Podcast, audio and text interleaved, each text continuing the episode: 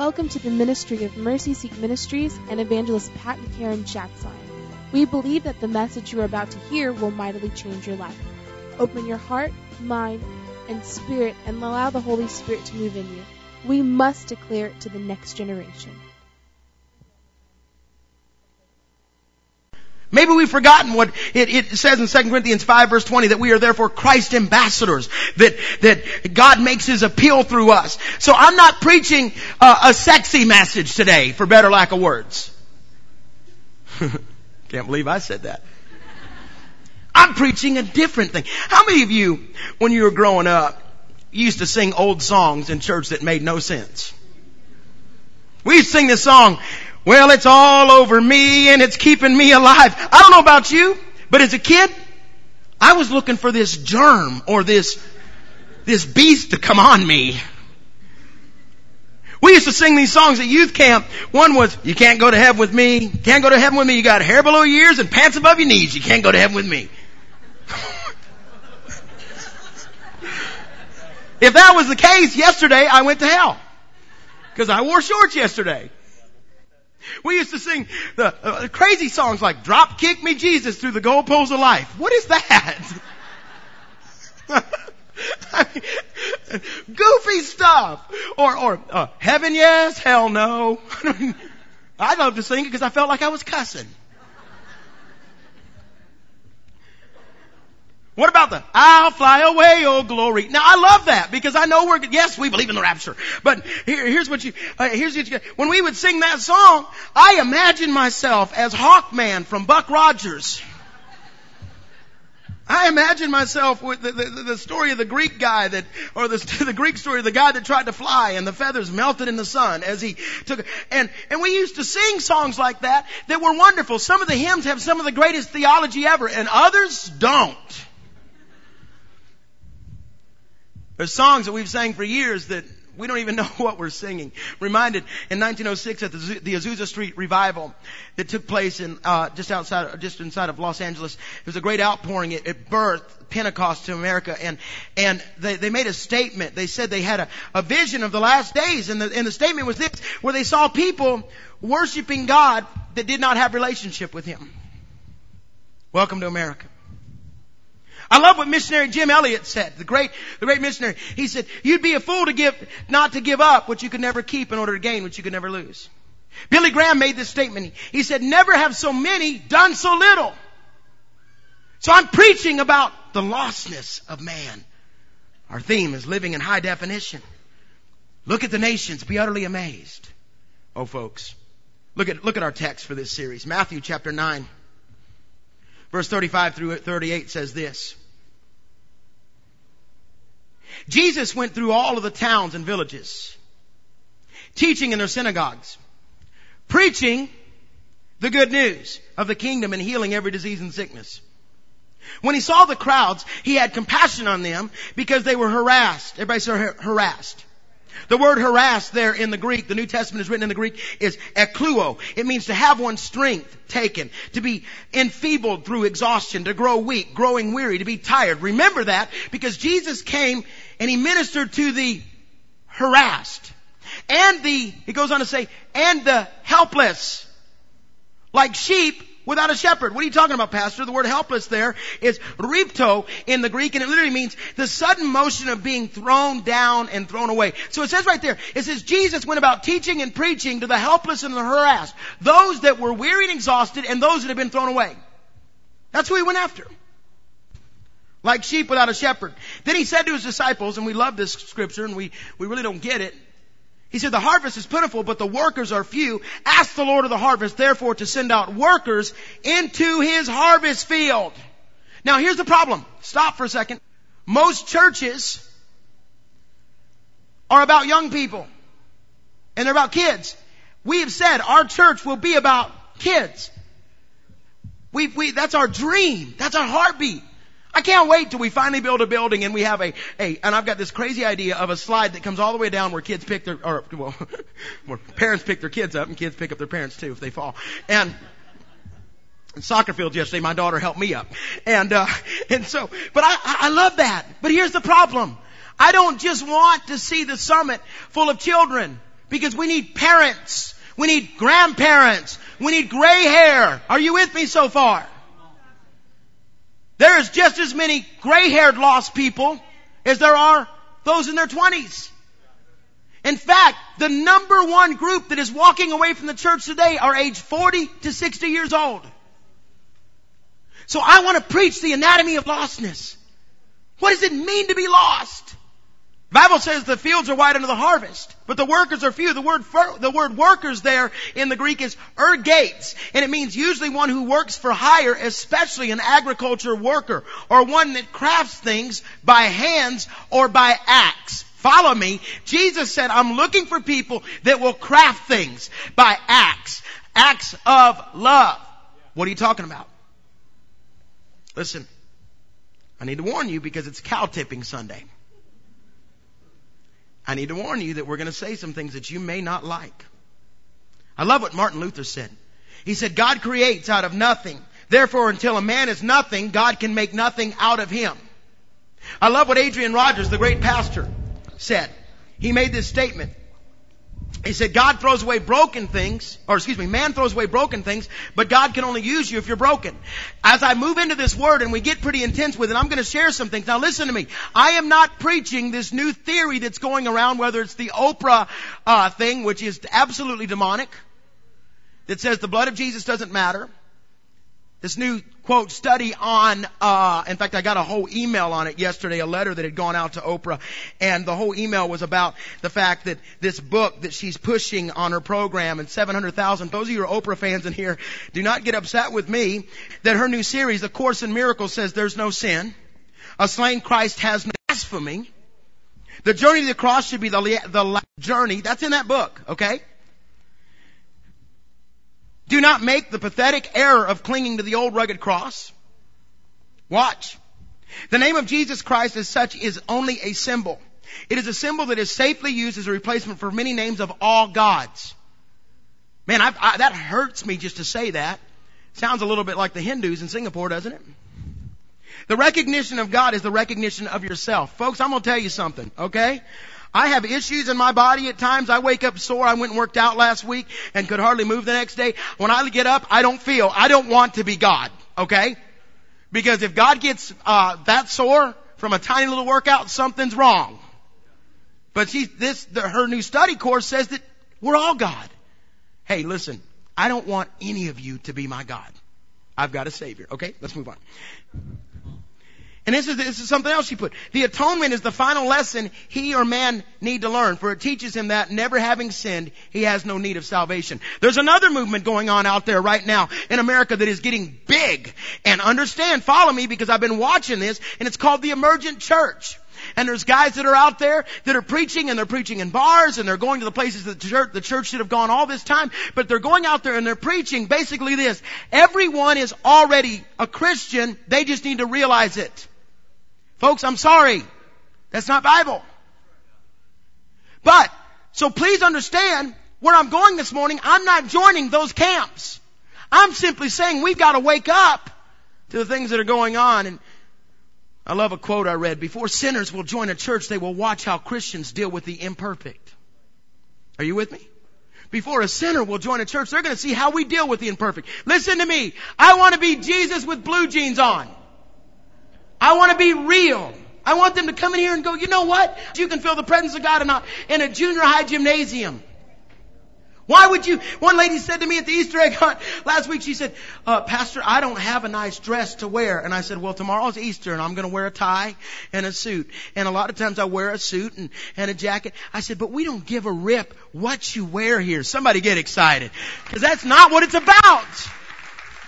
I believe in honor. You'll never, because if the thought of it makes me think of, uh, years ago when I would get tore up with a, with, and, and spanked if I wore a ball cap to church. It's just about respect. But watch. But I don't care if somebody dies. Really. Oh, I'm gonna knock over some sacred cows. Let's just keep going. Recently some t- statistics came out a couple weeks ago from the Pew Forum. And they, fi- they, they published the findings from their U.S. Religious Landscape Survey. After interviewing over 35,000 American ages 18 researchers discovered that a startling 28% of American adults have left the faith in which they were raised in. What do you mean? And they either have no religion or have joined another religion. Let me give you some of these studies real quick, or some of the statistics. And I know this is different. Again, we're launching a series. The factors are this. Watch. 78% of Americans claim to be Christian. Now that includes Catholicism, that includes, uh, whatever, Baptist and, and independents. But look what has happened. This is the growth factors last year. Agnosticism grew 700%. What is agnosticism? It's basically, it means this. It means one who believes that it is, it is, it is impossible to know whether there's a God or one who is skeptical about the existence of God, but not, doesn't profess to be an atheist. They go, you know what? Maybe there's a God out there. Welcome to America. In America, last year, we grew 700%. Atheist, there is no God, grew 220%. Buddhism grew 75%. Muslim, 33.3%. Jehovah Witnesses, a plus of 16%. Hindu, they stayed even. We'll just leave that to Singapore because they grow there. Protestant lost 4%. What do you mean, Pastor? Mormons went down 5%. Thank God. What are you talking about? But we lost minus 4%. And agnosticism, which says, hey, there's a God out there, cool, here's a, maybe he's there, I don't know if he's there or not, it doesn't really matter. 700%. Welcome to the American university that has spread that, that kind of secular mindset. And I want to preach about the anatomy of lostness. If you're still with me, say amen. Because what you've got to realize is this. I've got to get this because growing up in church, I was taught that what my parents had come out of drugs and come out of all kinds of stuff. My dad um, was a drug addict and a drug dealer there in in Detroit, Michigan. So when we got saved, we went from being absolute heathens to all of a sudden uh, being like like Mennonites or, or something. I mean, we went from one, and that's most people do when they get when they get saved. I love new new converts because they're like, if you do anything, you're going to hell. But I can remember when my parents, you know, as we are growing up, they, they began to loosen up just a little bit. But I mean, when they first became believers, the long, the long dresses and, and, uh, uh, the, the things that we had to do. And if somebody, we saw, I, I was actually raised to believe if I saw somebody drinking a beer, they were the Antichrist. Now, do I drink? Absolutely not. Do I believe in drinking? I don't think you should drink at all. But at the same time, I was raised with this bi- these binocular mentality of, of the unsaved that they're evil. They're going to infect me. Making any points here this morning? That they might rub up against me. And because of that, we've had this little steady growth of salvation is letting the world go to hell. And there has to be this mindset where we change how we think about the lost. What do you mean, Pat? We've got to be the light in darkness. Hebrews 13:20 says, "May the God of peace, who through the blood of the eternal covenant brought back from the dead our Lord Jesus, the great shepherd of the sheep, equip you with everything good for doing his will and and may he work in us what is pleasing to him through Jesus Christ to whom he be glory forever and ever. Amen." Folks, I look at the egg hunt last week. That was Jesus. I told the manager of Chick-fil-A, I said, dude, we had the Easter bunny hug your, your cow. And he goes, man, I gotta have a picture of that. I'm reminded of the fact that 57,000 homes saw our interview on TV. The, the, the, the fellow that gave that information to me, Zach Archuleta, told me recently when he was working down in Louisiana, he stopped by this little church and, and when he came in, they just took for granted that he was an unbeliever. And they brought him up front and tried to cast demons out of him. and Zach is called to preach the gospel. If you gotta worry about getting demons cast out of you when you're saved, something's wrong. Follow me. Now listen, because I know I'm, I'm stretching some of you. And religion is always great at separating our conscience from the needs of the lost. I'm gonna say that again. Religion is always great at separating the, uh, our conscience from the needs of the lost. It's about a mirror instead of a window. See, I'm, asking you to take off your rose-colored glasses and begin to understand where Birmingham is at. Why do they not want to have anything to do with the church anymore? And you know what I love about the summit? Everybody says, I've never felt such love. I've never felt such the presence of God. Folks, if I never get to preach again, if they could come in on Sunday morning and feel the, the rain of God, the presence of God that washes all the junk off, that's what it's about. That's why we worship like we do. I need that worship. Give God a praise offering. I need something that'll keep me from Monday to Wednesday and from Wednesday to Sunday. We're supposed to mean, the Bible says in Matthew chapter 5. It is the scripture that we use for the summit. What is that scripture? We're a city on a hill. But it says right before that, be salt and light. What does salt do? It makes you thirsty. What does light do? It brings things into the open. Why did we name the church the Summit Church? Because God was speaking to us one day in a staff meeting. We're praying about starting this crazy work. And He said, name it the Summit. I'm like, Lord, we've spent a lot of money there. Karen goes shopping there all the time. I paid somebody's salary at the Summit. I've got to go to P.F. Chang's. Because that's real Chinese food, right? Right, Daniel? and the Lord said, no, because it's the point of decision when the president has a summit. And it's the place of change, and it's the highest point. And that's why we named it that. Why did you start a church? Can I bring those of you that are new here that have come in, and we're honored that you're here. We love you. We thank you for coming to the summit because we are part. We we want you to be a part of it. Why did you start a church? Because I traveled for ten years, every single week. Uh, my schedule was full two years out in advance, and God said, "Cancel it. Preach." to your city. Why did that happen? Because the Lord said to us, He said, start a church that's simply real. Lord, there's 1500 churches in Birmingham. I don't want another church in Birmingham. And he said, I'm telling you to start this. And I wrestled because of you folks for eight months, rolling around in the mud with God, unable to sleep, in hotel rooms, calling Sean Cherry saying, what is going on? I don't feel any joy anymore traveling. Even though we're seeing hundreds and thousands, we saw 80,000 people saved our last year on the road. And I said, but I don't feel it. And every time I would come and we would land the plane in Birmingham every week and I would drive into Trussville and come into my home, I would start weeping over this area because God wants to break religion and pull the mask off and restore people to relationship. This is official get real day. People will never get upset when you help them.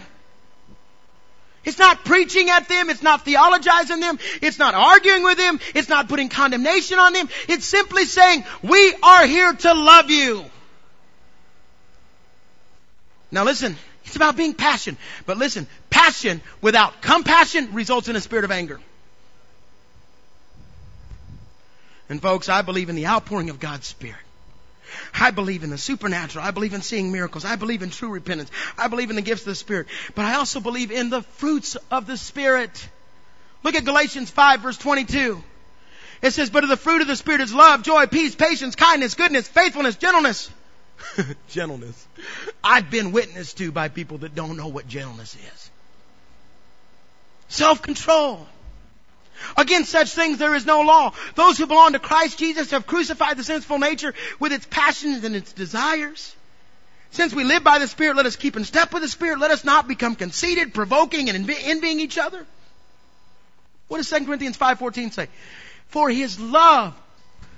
That's what it tells us in God's Word. John 15, 12. This is my commandment. What? That you argue with one another. That you gossip with one another. That you spread rumors about one another. Wouldn't that be cool if that was in the Bible? God told me to do it. I said it about you because the Lord spoke to me. No. It says that you love one another. Just as I have loved you, greater love has no one than this, that one laid down his life for his friends. You are my friends if you do what I command you. How do the lost people tick? How many of you work with lost people? How many of you have unsaved family members? Hey, this is family day right here, okay? Let's just get real. How many of you have an incredible testimony? How many of you were raised in church? Hands down. Some says. We did that on a Sunday. We did that? That was fun. Sean, Sean's over here getting ready for something. Um, how many of you can say, you know what, Pastor? I was raised in church, but I walked away from church. Put the hand down. You're embarrassing your Sunday school teachers. How many of you can say that something happened where I had an encounter with God that so changed me that at that moment it didn't matter what happened? Come on, lift your hand up. That should be all of us in here, just about. But see, what you don't understand is this. I think when we get saved, we get amnesia. When we become believers, we forget where we came from. We forget what it feels like to be lost. We forget to have that burden for people and, and, and you know what? It, and it's good because I love being a family. I love having the summit. I love that when my wife was sick, I didn't love you being sick, honey, but when she was sick the last few weeks, people were knocking on our door, bringing gifts, bringing food. I thank you for that. I could never thank you enough that when my little girl was so sick with that respiratory issue a few weeks ago, people were bringing her presents, a giant basketball and, but I'm calling you to see through somebody else's eyes. Can I say some things to you? This isn't huge crusade stuff that I'm preaching this morning. In fact, I'm going to say something that some of you are going to absolutely hate. We must change who we pre- how we present who He is. The day of knocking on the doors on a cold, windy night and interrupting a fellow in the middle of a Monday night football game and saying, Can I come in and talk to you about Christ? Being a perfect stranger is over. That's how you get shot. Oh, Pastor, you've done it now. You've offended us. You're pushing over the sacred cows. No, no. It's acts of love. It's acts of kindness. He brings the conviction. Yeah, man, I'll get in somebody's life and let a fellow to the Lord. And I said, you gotta stop doing that stuff. You gotta get that junk out of your life. But I'm talking about Jesus in a blue jeans and a polo. I'm talking about reaching into someone's lost world and changing their destination. How did Jesus do it? Jesus knew how to interrupt people's lostness.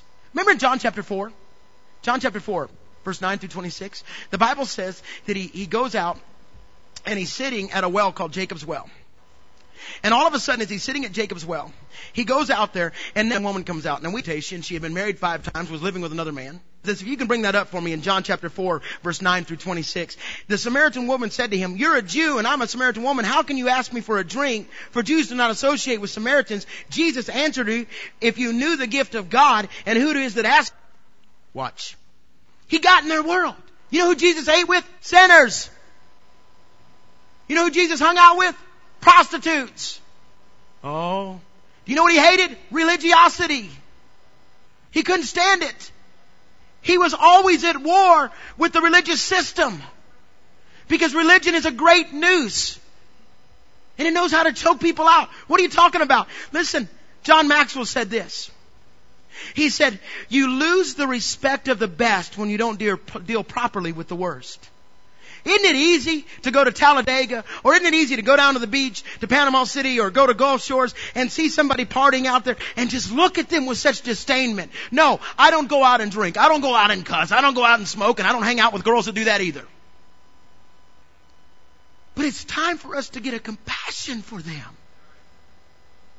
But I don't think I'm making clear what I'm trying to say to you. It's time for us to quit thinking of ourselves as better Does that make sense? When's the last time you went to bed at night and said, God, I want to feel your presence and I want to hear the screams of the lost?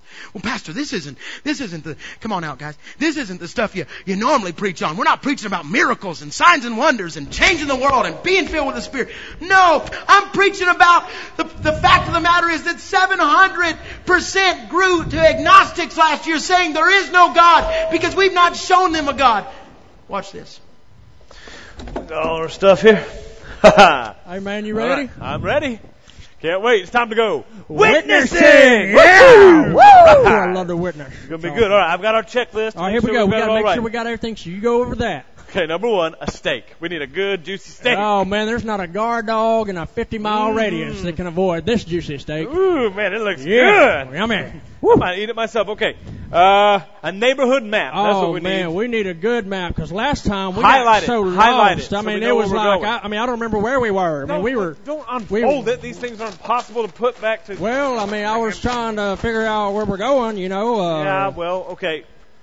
Tracks and our Oh man. witnessing card. Yeah, man, we gotta have these witnessing cards. Yes, these we do. things Yes, makes a we do. difference in no Ow! here. Hey, there's your foot. Stupid red. Okay, well, I was on. looking at this Hold card hold on, here that says on. witnessing card. I almost Christian cussed right there. I almost did. Well, I'm sorry about that. Let's get back to this card here. Let me get See- calm first so Jesus can use me. Go ahead. Have your moment of silence there. Okay, I'm better. I'm better? better. All right, let's go witness. I'm going to witness. All right, here we that go. really did hurt though. So I'm gonna walk up to somebody because your foot's so big. Yeah. I'm gonna walk up to somebody and I'm gonna go, "Hi, I'm insert name here." I mean, wait a second. My name's Danny. Yeah. All right. Well, then I'm gonna walk up to him. I'm gonna go, "Do you know Jesus, hmm the bright morning star, Mhm. the King of Kings, the Lord of Lords, the Lily of the Valley?" Yes. You know the uh, Savior. Savior. Yes, and That's then it. I'll say, do you know about your eternal home in heaven Mm. of the eastern sky that it. will split like a tulip, I see and it. then um, that they will re- they will they will repent Mm. with sackcloth. I don't know who that is, but they'll repent with him, and they will have justification and they will Mm. have sanctification. You know that's perfect because Jesus is gonna break every ferret, or is that ferret? No, that's That's an fetter. That's spell check.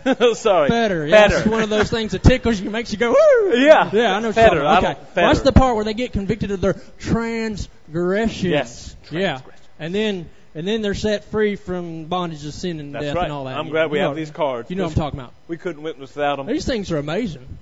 All right, right before we go out, let's have quiet time. Ready? Moment of silence. I saw this on TV.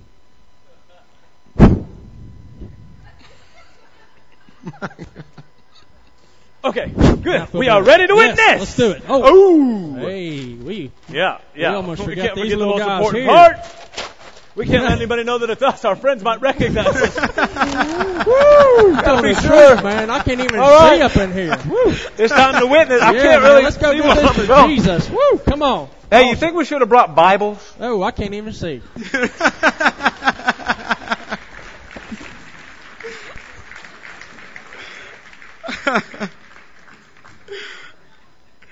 You know, I don't know if you've ever seen street preachers, but I did this. I preached in Miami, I preached in Tampa on the street, and it's maximum screech factor. And we just scream and holler and we scream, you know, everybody, for the wages of sin of death is death and the gift of God is eternal life. And I used to stand out there and preach on the street and tell everybody they were going to hell. Now that's the love of God, isn't it? And we wondered why nobody got saved, but we slept good. Because we felt like we had done what was what we were supposed to do. Folks, can I tell you that hasn't worked in three to four hundred years? What do you mean? So when we think of evangelism, we think, oh, pastor's gonna ask us to put, to knock on doors on Saturday morning. No, I'm not. You are knocking down sacred cows. I'm going to ask you to show up at the baseball field over here on Sunday, on Saturday morning and pass out cokes or pass out tea or give out gifts and love people. And folks, I promise you, if we start doing things like that, if we start doing the egg hunt, we do our AOL, our acts of love, you watch what happens. God will revolutionize this city. If you believe it, give the Lord a praise offering. I'm not going to ask you to go into bathrooms and put out a box of tracts. I don't mind that. I think it's wonderful. And knocking on doors does work. My father is a believer today and revolutionized our family because someone knocked on our door.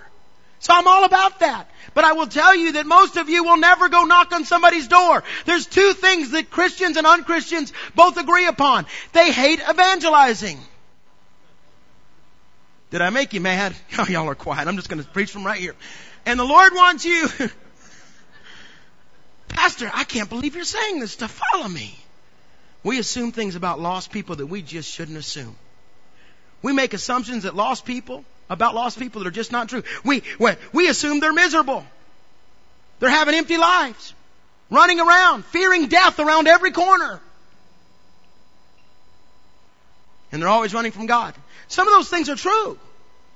But fact is, most of the people that are not believers are having a great time and they rarely think about God, and many feel sorry for us because they think we are missing out on some good sin. Do you know that after 9-11 the church grew 50% in 30 days, but 30 days later it went back down below? Do you know that when the Passion of Christ took place there was thousands and thousands of people saved watching that movie? And the church grew for a period of time, but then it dropped back down. What are you talking about, Pastor? I'm almost done, so I need you to stay with me. Why is it that most of America sleeps in on Sunday morning? Why are people writing books about why I hate going to church? Maybe it's because they've been hurt in church. Maybe because they don't see people that are real anymore. Maybe because people wear these masks and the day of looking super holy is over. Listen, when you come in here, I want you to bring all your baggage and we'll come down to this area down here and we will go after God. Just know not one. We are people that believe that the outpouring of God is real. Somebody get excited, please. I'm calling this place to be real. When we move over to that new building, let me tell you something folks. I am not looking for a facility. I'm looking for a field. Fields are white unto harvest. If we're not here to win the lost, what are we doing? If it's just to appease our conscience, stay home. It's gotta be about refreshing. It's gotta be about winning the lost. Why are you preaching this series after all this time, a year and a half into it? Because God has been dealing with me that we are missing it, that we don't understand what's going on. So let's look over at Luke chapter 15. It's called the lost chapter and I'm almost done, so stay with me for just a moment longer. 2 Corinthians 2 verse 14 says, I'm the aroma of Christ among those who are being saved. That means there's people that are supposed to be getting saved. That's what it says and those who are perishing. So let's read the lost chapter. Number one, write this down. The lost sheep do not know that they are lost. I can prove it to you. The whole chapter of Luke chapter 15 is, is the lost book. It's about things that are lost. Parables that Jesus told. Look at Luke 15 verse 3. Then Jesus told this parable. Suppose one of you has a hundred sheep and loses one of them. Does he not leave the 99 in the open country and go after the lost sheep until he finds it? And when he finds it, he joyfully puts it on his shoulders and goes home. Then he calls his friends and his neighbors together and he says, rejoice with me. I found my lost sheep. I tell you that in the same way there will be more rejoicing in heaven over one sinner who repents than over 99 religious persons who do not need to repent. Jesus said it. Don't get mad at me. Do you notice in this generation people will go on television and say anything? People will do anything right now. And yet, we're so afraid to even mention his name. We're so afraid in this election cycle to preach against abortion, which is demonic. We're so afraid to stand up for who he is. But this whole scripture is about a sheep that has gone astray. Am I right? What does 1 Peter 2 verse 24 say? It says, He himself who bore our sins in his body on the tree so that we might die to sins and live for righteousness. By his wounds you have been healed. For you were like sheep gone astray. But now you've returned to the shepherd and overseer of your souls. What is the first thing that you need to understand about lostness? What is the first thing you got to realize? Write this down. The lost sheep. He was simply preoccupied with life. They don't even know they're lost. I know you drive around and you see people sitting at a bar or sitting somewhere and, and we automatically think if they're drinking that, that's the first sign that they're a sinner. We see them smoking a cigarette. Well, used to it was divorce. Folks, can I tell you that nobody can really tell if someone is lost unless you ask them or unless they tell you. Yeah, but if they're drinking, yeah, I don't agree with it. I think it's wrong. Let's hit that taboo in the church right now. Can we quit judging people? Not our goal here. Our goal is simply to say, do you know the love of Christ? Because He'll get all the junk out of your life. But see, I'm not even going to get onto that, but that's what we've done. We've kind of given this, this, this this box of what sin is supposed to be. And God is saying, I'm calling people to just simply understand that, that the reason why most people are lost is they're just preoccupied with life. They're just busy. The sheep did not get lost on purpose. He just wandered off.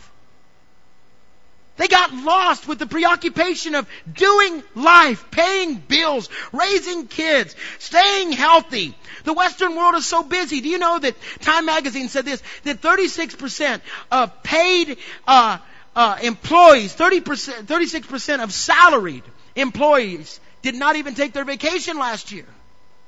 Because they're just so busy. They're just doing life. That's why I told you we will never ask people when they walk through the door, hey, why weren't you here last Sunday? We're not going to become that church. Because I understand busyness at times. Do I think you need to be here? Absolutely. In fact, you have to understand texting, emails, cell phones. We are so connected, we are disconnected.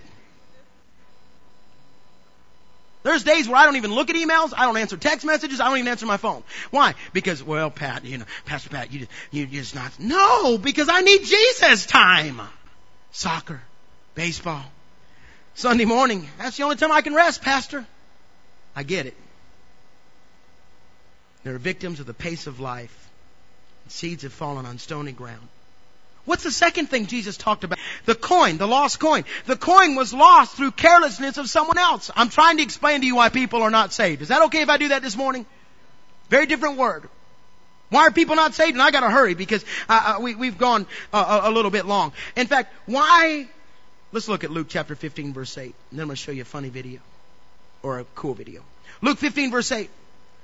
Or suppose a woman has ten silver coins and loses a lamp, sweep the house, search, finds it, and when she finds it, she says, rejoice with me, I found my lost coin. In the same way, I tell you, there is rejoicing in the presence of the angels of God over one sinner who repents. Okay, we've already saw the lost sheep. Why did he get lost? Because he got preoccupied. He just got busy. Just kind of lost. What's the second reason? The coin was lost through the carelessness of somebody else. People are often lost to the gospel because whoever had charge of their lives when they were younger never gave them a chance to know God. They were lost because of carelessness. The number one atheist in the world that is preaching what he calls his atheist theology. And yet, I love it when I see kids get rocked by God. The, first, the second coin was lost because of carelessness. Oh, folks, that's why you've got to have your kids in Pastor Doug's group. That's why we've got to speak life into people. People get lost because of carelessness. The lost coin was lost because of someone's carelessness. Many times, they're victims of a careless environment, simply never being showed that God is real. Those who had direct ownership or parenting of them never gave them a chance to experience the one true God. Maybe they resisted them going to VBS or to a cultivate service or they steered clear of the church or, or Christians and that child was never given an, uh, an option and the lost coin was lost because someone didn't take care of it. See, I want to change your mindset of the lost. And they are lost because of their carelessness of those who could have helped them to know the truth. That there is a God, that there is a Savior, that there is a, a, cross, and we have a Savior who can forgive them. And they were raised in homes where they were kept Him. Had it not been for a toothless man banging on my front door at my house as a little boy, we drug addicts in Detroit. No one had ever been a Christian in our family. We didn't know what that was. We had been, uh, we went to Catholic church every now and then. We, we went and, uh, once a year did confession. But my family never understood what it was to be a Christian. Maybe they were raised in home. First, that, where they were kept from, from, from knowing Him. First John 2, 2 says He's the atoning sacrifice for our sins. And not only for ours, but also for the sins of the whole world. Are you still with me? What do you mean, Pat? The lost coin was lost because it was carelessly misplaced, the Bible says. The first one, the sheep wandered off just because he got busy. The second reason why we have lost people out there is because someone was careless with their life. Someone didn't take a moment to tell them who Jesus Christ is. They didn't do an Easter egg hunt where we simply speak life to kids and tell them they're special. They didn't, they didn't reach out to them. Why in the world? Folks, we think of the lost as homeless people. Then if that's the case, you have homeless people that live next door to you. The lost is not homeless people. And that's who we love to go reach out to, and I believe in that, and I believe in doing. It. But folks, we need a deliverance ministry where we can bring people in and say, you know what? We don't expect you to be perfect when you walk in the door here build my church. I will pour my spirit out and I will come again. We are racing against the rapture right now. Do you know what I want to do over the next few weeks? I want it to be about the lost. I want to bring every person in. I want friend day where you can bring somebody and they can feel safe. We're not going to be weird, but they're going to experience the supernatural power of Jesus Christ that sets a man free. Somebody give God a praise offering. Man, I've gone way too long. And then lastly, well, but Pat, uh, they were well, maybe they were careless because their church was all about bickering and fighting and jockeying for position. And and do you know that 25% of America are unattached Christians? They do not go to church, yet they claim to read the Bible every day. They're not a part of anything. One third of the 25% of unattached Christians in America have never attended a church, but they prayed a prayer. This is all from the Barna Institute. What about the people that used to go? I guarantee you in Birmingham, you could ask just about every person, they'll name a church they went to. But what happened? Maybe they saw something that wasn't real. And then lastly, Luke chapter 15, verse 17 through 20. This is what it says. I know we're having technical problems. Let me wrap this up. Oh, here it is. When he came to his senses, he said, How many of my father's hired men have food to spare? And here I am starving to death. I will set out and go back to my father and say to him, Father, I have sinned against heaven and against you. I am no longer worthy to be called your son. Make me like one of your hired men. What do you mean? Watch. The second parable, or the third parable there, the first one was the, the little lamb that just wandered off. The second one was a careless coin. The lost son simply miscalculated his choices. He didn't start out wanting to get lost.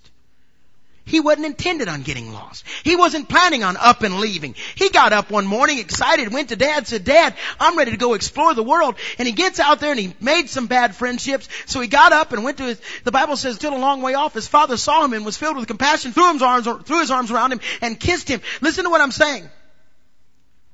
I present to you today, I think the lost son became lost because he miscalculated his decisions.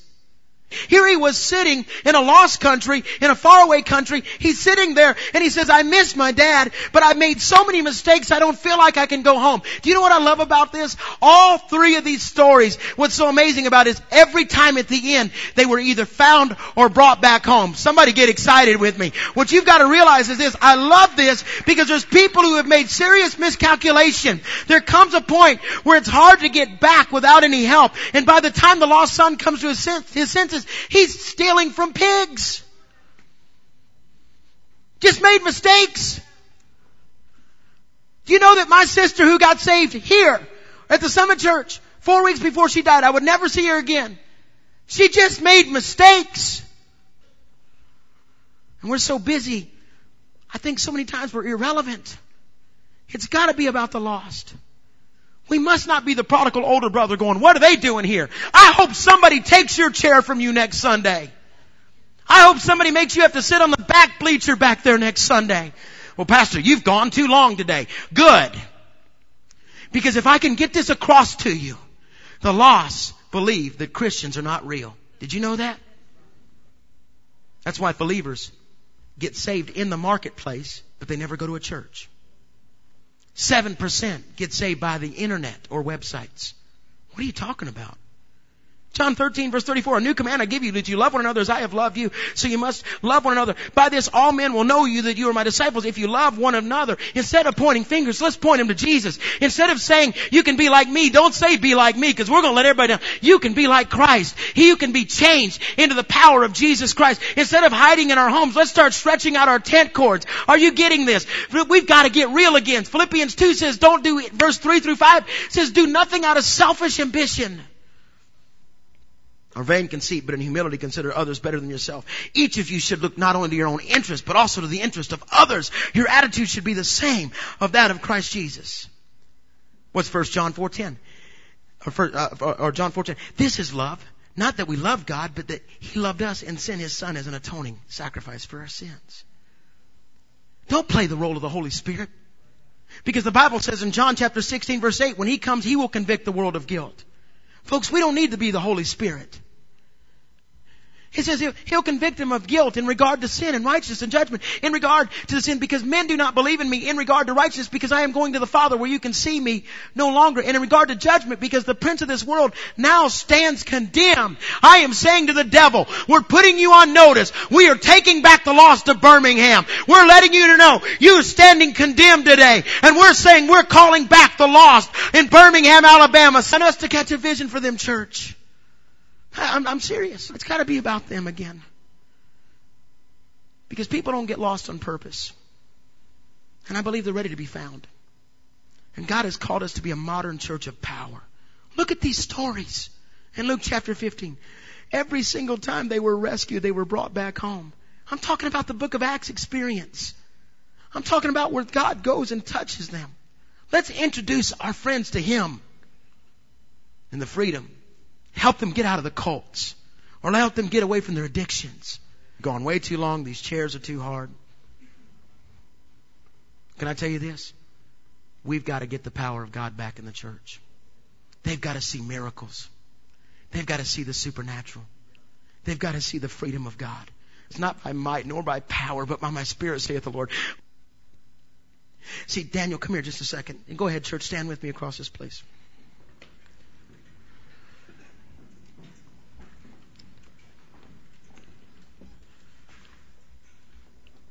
If we're called, see, I don't want a visitation of the Holy Spirit. No. I want a habitation. See, the last thing is this. We've got to be a modern church of power. We've talked about it, but we don't experience it. I have to know that if I reach into my pocket and carry this, I carry this little thing of oil, that if I lay hands on somebody, they're going to be healed.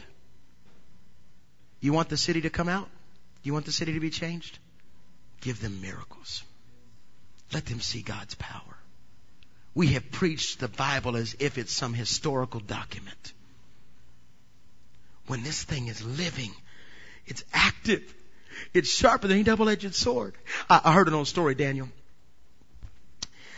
about this um, this young man on the roof and his father asked him that morning, go up and fix these shingles. And he goes up to fix the shingles. And as he's up there working, he slips and he begins to slide off the roof. And everyone, even the farmhands, everybody was a long ways off. And so he's up there and he's hanging two stories in the air and he's, he's, he's hanging and he's screaming, somebody come help me, come, come help me, come help me. And the father, his dad heard him and he began to run and he could hear his son screaming, but he's hanging from the side of the house and, and all, all of a sudden, he falls. When the father got around to the side of the house, he just knew that he would find him with broken legs or broken skull and but he looked down and there laying it on the ground was a dead lamb. And the son was standing there looking at the lamb. And the lamb had broke his fall. I should have been hurt, but I fell on the lamb.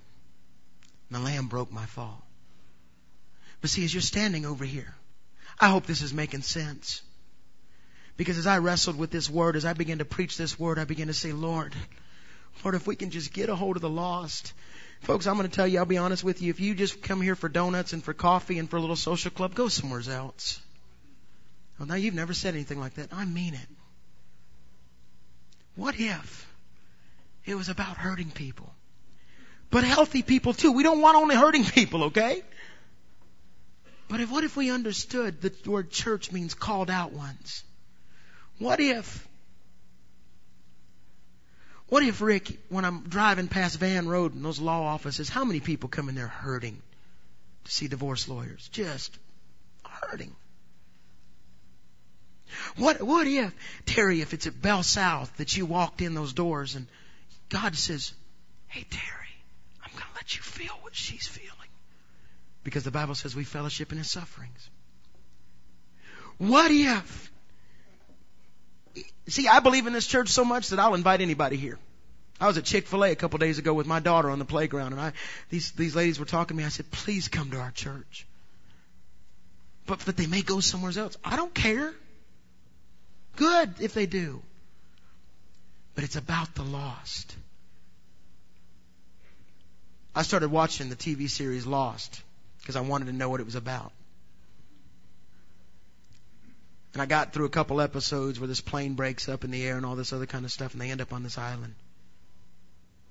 And I'm watching this, and each there's all these different characters, and there's something weird on the island. I didn't get far enough into it to see what it was, but it describes America traveling along, just got lost. Maybe they got preoccupied. Maybe somebody was careless with them. Or maybe they just made bad choices. Daniel, come here just a second, my dear friend. Tell me about the lost in Singapore. Tell them what God is doing. Go ahead. Well, it's great to be back here again.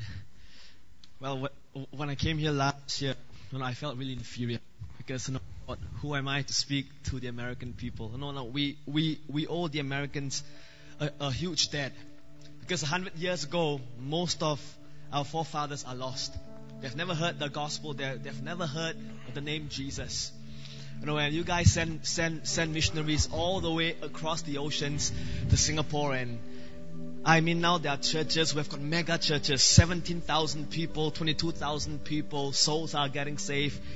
But what I realize is this as I travel all around the world, and especially in Asia, that people are the same. Really, whether you are white, whether you are yellow, whether you are dark skinned, people are the same. And the problems are the same. As you go around, you know, in, in Singapore, one in three of our young people are from single parent family. We've got girls cutting themselves. We've got people uh, at night. We made history last year. A nine year old gave birth. Front page news in first world modern Singapore. Nine years old. Broke my heart when I read that in the newspaper. Because why? Because we have the same devil. There is no Chinese devil. There is no American devil. There is no African Come devil. On. We have Preach. the same devil. And he's out there to steal, to kill, and to destroy. But I've also found out that the answer is the same. His name is Jesus. This is the only hope we have, the name of Jesus. You know, but I realized that there are people in the world that have never heard about that name Jesus. My life was totally wrecked when I was 22 years old. That was 10 years ago now. I look young. Chinese food. You young. PF Chang, if you want to look really young, Chinese food. Ten years ago, for the first time, I was back in my fatherland. My grandparents came from China about 100 years ago, but uh, about 10 years uh, back, we went back to visit some relatives. And, you know, I was in Kunming in the south of China, and uh, I was in a taxi on my way uh, to the airport going back to Singapore. I turned to the taxi driver and I start uh, a, a conversation this uh, man is from a, from a minority tribe from the Hui people. They're all Muslims. And so I turned and I uh, this man, Have you heard of the name Jesus? Do you know Jesus? He looked at me with a, with a blank face. Almost like, Can he be eaten? For Yeah. the first time in my life, I met a man who has never heard of the name Jesus. My life was completely changed. I came back to Singapore with a fresh love for lost people. You know what I, I really believe? I really believe that if only Christians live as Christians, there is no need for another big rally or say, Right. or you know, if only Christians live as Christians, and Come on. that and that Come was on, Daniel. confirmed when I was in Thailand this year. We we we were preaching to some pastors from Laos. You know where Laos is? Laos is from the north. Uh, is in the northern part. Is um the, is a country north of Thailand, and Laos is communist. And Thailand is a free nation. You can preach freely. You can go to the you can uh, do uh, crusades and you, you can go house to house. It's a free country. In Thailand, only 1% Christian. Mostly uh, Buddhist and, they are, and most of the male will serve one year in the monastery. In Laos, where it's not free to preach the gospel, if you're a Christian, you will, you know, you are, you, you are, you know, biased. I'm, I mean, you can't even get, uh, get a job. You can't go to school. If, if, if, if you're a Christian, you know, and in Laos, there, there are 10% Christian. And churches are planted every. And the leaders are all young people in their 20s. And I tell you, they don't have crusades. There was no rally. There was no big hand. All there was was Christians living as Christians, going from village to village, from house to house, preaching the gospel with signs following. You know, I tell you what, in Singapore, in first world Singapore, churches are shrinking. We are trying all kinds of gimmicks and really we are losing them. You know, but yet in the midst of you know all the mess, in, in the midst of all the darkness, I really believe that the light is shining. God is raising up you know a generation of people that will live the life. And I believe it's the same right here in, in, in, the, in the US because people are tired of religion. You know, you can preach Jesus, but they are tired of religion. But, but if only Christians live the life, we can change our world. One soul at a time. Jesus stopped for the one. He stopped for, for the one on, on, on, on the highway in the streets of Jerusalem. He stopped for the one. And if only we stop for the one, we can change our world. Let, let me just close, you know, and I hand time back to Pastor. Hold on. Take this for a second. You, Pastor. Know, I've, I have a friend. Pastor Pat knows him. His name is Andrew. Now, Andrew is not the most gifted person. You know, he doesn't speak English really well. He, Andrew Yao. Andrew Yo, yeah. He's, but he, you know, he's a great songwriter. His life has changed. But Andrew loves people. And this year, Andrew volunteered himself in a school. Now, this school is a special school. This school are for the rejects. Because back in Singapore, education is like, is like a god. Yeah. You know, we all want to uh, get good grades, go to the best uh, college, and get a good job, and so forth. But you know, because of that, we categorize people. And so, if you fail your high school or if you fail your elementary school, you are being placed in this school, and and your and your history and your destiny is marked. You cannot go to a college. The you know the most you can go to is a vocational institute where you learn a skill. You know, and these are all people that are from broken backgrounds. And Andrew volunteered himself. And Andrew went into this school, and the first week he came, uh, he wanted to teach guitar, and he came back and he told me, Daniel, all the people are either zombies or monkeys. You know, they will stare you blankly in the face, and they didn't know how to respond to kindness, or they will just jump around from chair to, to chair, you know, and they cannot sit still. Because these are people, you know, either they, you know, they lost their purity at 11 years old, you know, or they are from single parent family, or you know, parents with one income, with five children, earning less than a thousand dollars. These, these are all broken people. And Andrew didn't go there and try to preach religion. There was no jargon. They wouldn't understand what is sanctification, what is justification, what is salvation, what is, you know, all these jargons. These people don't understand, but what they understand is love. Because love transcends all cultural and all religious boundaries. Come on. And so Andrew went in there, and in two weeks, my friends, in two weeks, we saw them coming to our youth ministry, sitting in the front row, and while I was preaching, they were talking. While, while I was preaching, they were asking me questions. you know, just messed me up. But if you want the lost people to come in, this is what you can expect. Because they don't know how a church looks like. They've got no idea what church is as well, not here, but maybe in Singapore, you know. I mean, they've never been to a service, and so they sat there, and the first week we've got two girls gave their hearts to Jesus. Come on, come now, on. they didn't understand a single word that I preach. All right? They didn't understand, you know, they're not strong in their English. They didn't understand a single word, but they know love. Who wants to go over there with me in December? Anybody want to go? We're going to go to you- youth camp there in December, right, Daniel? yeah. But you're launching a church in a year. Yes, I am. It's one of my best friends in the whole world. Literally, when he walks down the streets of that nation, kids know him. Yeah. Daniel, you wrote me an email that broke my heart about a month and two months, three months ago because of all these Christian ministries that are just jacked up.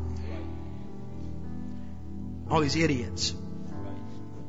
They're given a horrible name to Christendom. All the television people. And I've been a television people. And you said, What? We just want to ask you, what's going on in America? Isn't that what you said? That they're saying, What what's going on with the Christians in America? Yeah. What do they think in Singapore about us? Be honest. Now they love me. You know, I really don't think that they represent the majority, you know, but because they are so visible, you know, and so most Christians think that Americans are like that. In fact, you know, if I uh, travel around in different parts of Asia, if you talk about Christianity, they will they will equate Christianity to America, you know, and they say, "Well, if this is Christianity, got, we want nothing to do with it." And you know, I've got to tell them, hey, Jesus is not from the West. He's from Asia. He's from, you know, he's an Asian. He's a Jew. You know, and we've come one full circle, you know, but having said that, well, you know, they've messed up, you know, but I really believe that there is hope. Because in the big, because in the midst of darkness, really the light shines the brightest. And I'm praying, I, I really am. This is like my home church in the US, and I really believe God has raised you up to be a sign and a wonder. What is happening right here will not be contained in just Birmingham. What is happening right here will be exported all around the US and all around the world. The purity and the love and you know just the radical passion that you people have. You know, just keep it this way, alright? Don't go the way of the celebrity and you know big shot and you know we don't like that. No, no, we love people that are real. You know, I mean for ten years we didn't have American uh, mission, uh, well evangelists come to Singapore because we, we, we were burned so bad. When we got you in, I was telling you, Yeah. we were burned so bad. They came in for the money, they came in for the crowd. But I thank God for your pastor. He didn't know me from Adam. I mean, when I wrote him the email, he, he, he has never heard of Daniel. You know, he, he didn't know me, but he took the risk. And now, you know, we are friends. He's like a brother. He's like a mentor in my life. So thank you very much. You know, I really believe you are going to outgrow your new facility. You are going to multi-site. You will you know, have a lot of pastors being raised up. You know, your pastors will come and you know we will come. You know, because I really believe, all right, that God is sending the Asians back to America. Now you guys send missionaries to Singapore, and I was just in the West Coast and in the East Coast, and I saw so many Asian people, UAB. so many. And can I say this before? And I'm sorry, you're handing a mic to a preacher, you know. I was in Vegas, I was preaching, and I think my time was up. And a parent stood at the doorway and he did this. For the first time in the last seven years. And I said, okay. And he's a big guy, you know, he's a big, big guy. I was intimidated. I know, but can I say this? That when the Asian people, when the Chinese, you know, when and all those, when the Indians leave their home country, they, their hearts are usually open to the gospel.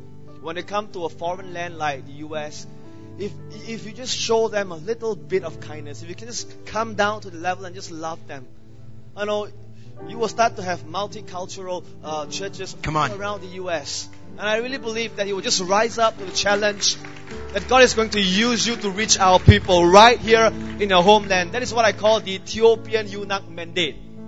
You know, he he he he was in Jerusalem. Philip met him. He ran up to the chariot. He received Jesus. And do you know, since 2,000 years ago, you know, now Ethiopia is still a Christian nation, all because someone bothered to raise up with the chariot and got on the chariot and tell the person Wow. about Jesus. And so they're all coming to the U.S. And it's a great harvest field. The mission field is right here at your doorstep. America is So- the third most unreached people in the world right now. Exactly. And and if I'm not wrong, I I think outside of China, you've got the most Chinese people right here in America. And so, you know, please, I plead with you, reach my people right here. They need to hear the gospel. Okay, hold on.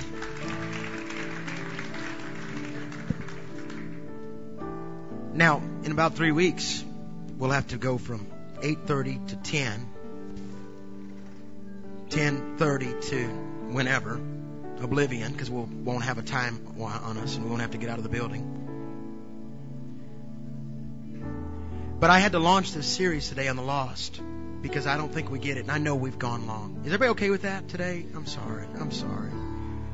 I'm hungry too. For the lost. For the lost. Daniel, I'm going to ask you to pray over something. I'm going to do one thing first. Every eye shut across this room. You say, Pastor, I'm not a believer, or I've walked away from Christ. I don't have a relationship with Jesus Christ. And this morning, before you leave, I need to know that Christ can set me free because maybe I got preoccupied. Maybe I wandered off. Maybe somebody was careless with me, or maybe I just made bad choices. And you say, I need Jesus Christ to set me free today because I'm one of the lost people you talked about, but I didn't realize that you would love me. So with every eye shut across this room, if you say, I need Christ to change me this morning, I've gotten preoccupied, or I've wandered off, or I've made bad choices, or someone was careless with me, and I need Jesus to come and rescue me, the shepherd of the lost sheep. Raise your hand right now. Hands are going up. You say, I need Christ to change me. Raise your hand right now. Last week we had so many give their heart to Christ. Come on, raise your hand. You say, That's me. See, I asked the Lord this morning, I said, Lord, I want I want it to be a family day. Last week we were packed out and I love it. But the, the second thing we're going to do is this. Pray this with me right now. Jesus, I sell out to you. There's sin in my life, forgive me. Now here's how we're closing. I want you to sit down right where you're at for two minutes. Wait a minute, you're not going to bring us all down? Not today. No. No, no, no, don't anybody move. Folks, since I was 16 years old, I have heard the cries of the lost at night when I go to bed. The screams. Last night in my prayer room at the house, at 11:30 at night, I began to hear the cries of the lost in Birmingham. But I'm going to ask this father of the faith, this general to another country. We met people. Remember the pastor from Vietnam that came up to me and said, I will die by the age of 40. We've met people that will die. Remember the time you called me on a Sunday morning and you said, You're going to be preaching at this conference and there'll probably be 300 people there that will eventually give their life for Christ. Lauren, that we sent to Singapore. She's such a gift. Thank you very much. He said last night he's going to find her an Asian husband. So yeah, yes. We'll Yeah. keep her there. but she wrote me an, an email about a Malay girl that she led to Christ, exactly. but that her parents abused her because of getting saved. Right. That's true. I think of the Mormon girl in Salt Lake City that told me, Pastor Pat, I gave my heart to Christ, but I need you to know today my mom found my Bible hidden under the bed and she beat me. Birmingham. Birmingham. Birmingham. Downtown, there's a little place over by 6th Avenue. It's called UAB. Some of the most lost people in the whole world. Brilliant minds. Asians. I officially announce today that we're going to close the Summit Church if we do not reach the lost. You can forget it, man. Because that's who we'll be. So here's what we're going to do. Here's your closing. I'm going to ask you, who's come as a foreigner from another land, but my brother. My daughter's never done this. She got out of the chair last night and ran to you. I'm going to ask you to pray a burden hits them like I've done in your nation. How many times have I said, pray that you feel the. Eh, I've done that for you, right? I need you to do it for me. Shut your eyes, church. And you just tell them what to pray. Daniel. Thank you, Lord. Thank you, Lord. Thank you, Lord. You know, before we pray, I just want to remind you that our God is a going God. That the success of a church is not how many people gather on Sunday, but how many people go from church on Sunday with that mandate burning in their hearts. He said to Jonah, Go to Nineveh. He said to Abraham, Go to a place that I'll show you. He said, Go to the highways and the byways. In fact, you cannot spell God be, be, even before you spell go. G O. He's a going God, He's a God on the move. And let's pray together that God will give us a burden for the city, burden for Birmingham. Please pray after me. Jesus, Jesus, you are the Savior of the world. you are the Savior of the world. We pray this morning We pray this morning that you open our eyes that you'll open our eyes to see the lostness of Birmingham, to see the lostness of Birmingham, that you will help us see beyond that you'll help us see beyond their religious facade, the religious facade, to see deep into to their hearts, to hear the cries that are in their heart. to hear the cries that are in their heart. Give us a burden, Lord. Give us a burden. Lord, a burden, oh God, for the Americans and God for the migrants. Give us a burden for the Americans and the migrants, Give us a burden, oh God, for the young and the old. the young and the old, Father. Right now, Lord. Right now.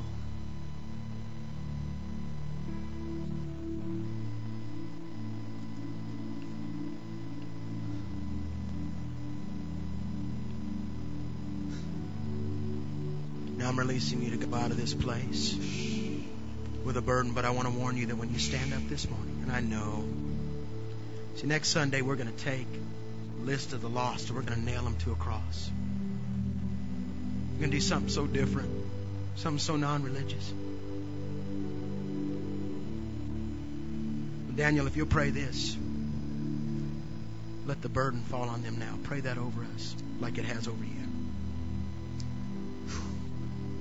Holy Spirit, let the burden fall on us now. Thank you for your presence. Let your burden fall, Lord, right now as they go out from this place. Lord, let them see people, God, through your lenses, through your eyes, Lord God. Come, Holy Ghost. You're dismissed.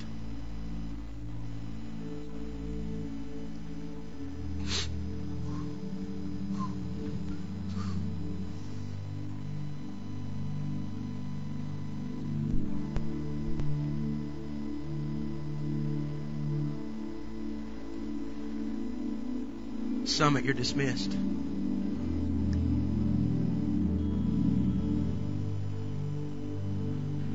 Make sure you come to hear Daniel speak tomorrow night at prayer meeting at 6:30. Oh God, I'm so sorry, Jesus, that I've spent my life looking in the mirror, not out the window. That my neighbors don't even know what I believe. So sorry, Jesus.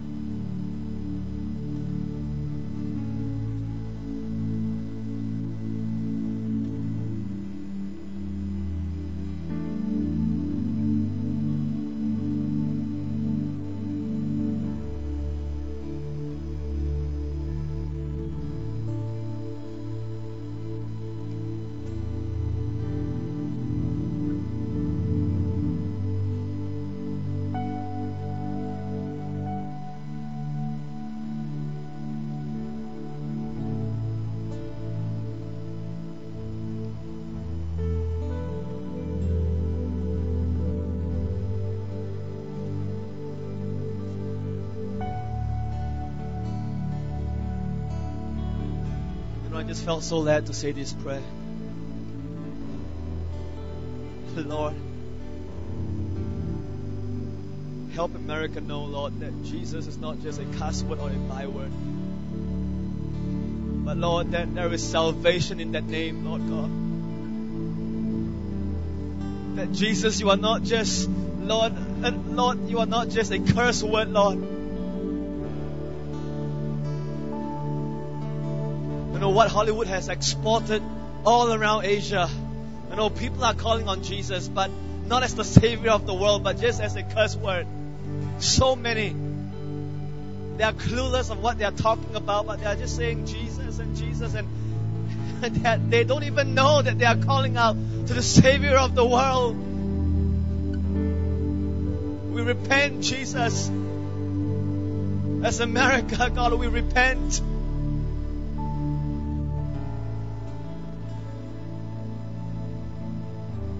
Declare, God, that, that, that in that name there is healing, there is salvation, there is deliverance, there is hope, there is transformation, there is power. In Jesus' name.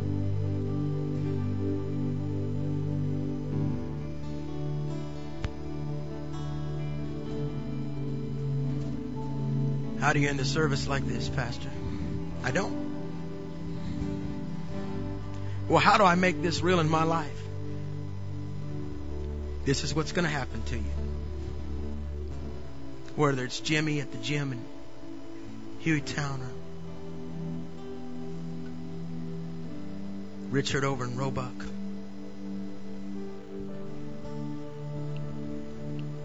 Gene telling those fellas how to do electricity. Or new friends.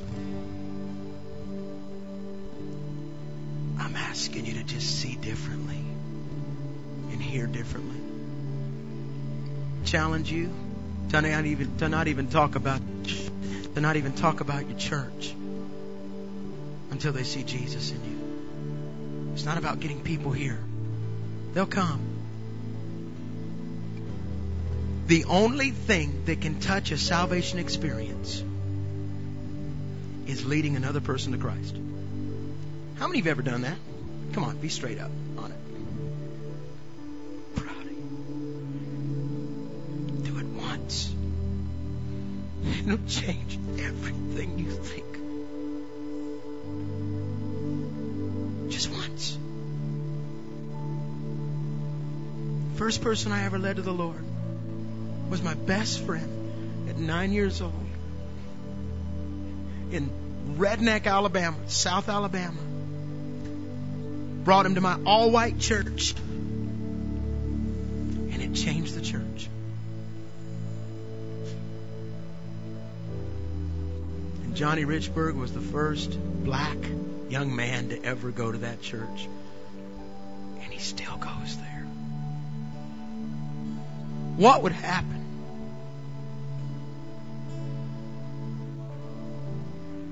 we walked out here today with in our mind, I will change one person this week. There's 52 weeks. If every week for one year we changed one person's life, everybody in this room, and they changed one person's life, Birmingham would be a mecca for the presence of God and a launching ground for missions. But you ain't gonna do it because I won't do it either. Right?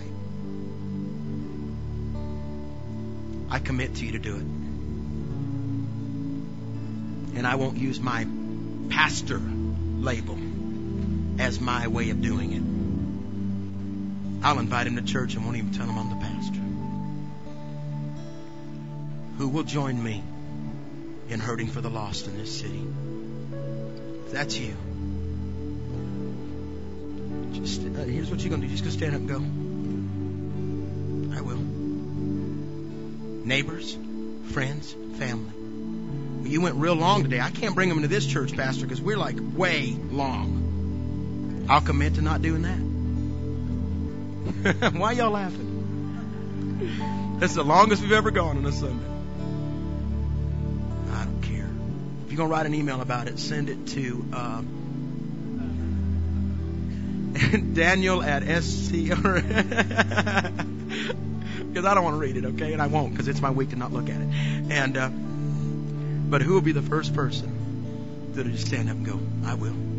How do you do that? Hold on, hold on, hold on. I'm not asking you to do anything special except live it and be Jesus with clothes on just love Him. I'm not asking you to be the two rednecks we saw up here. That doesn't work anymore. People will get a gun if you bring a piece of steak to their front door. I'm asking you to introduce people to Christ this week. Now, Terry, I'll let you go ahead and stand up because I, I love you. Yeah. Competitive.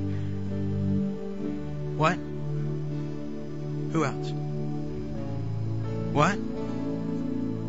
Don't say it till you stand up because you got to stand for something or you'll fall for anything. I can't hear you. One more time. I still can't hear you, church.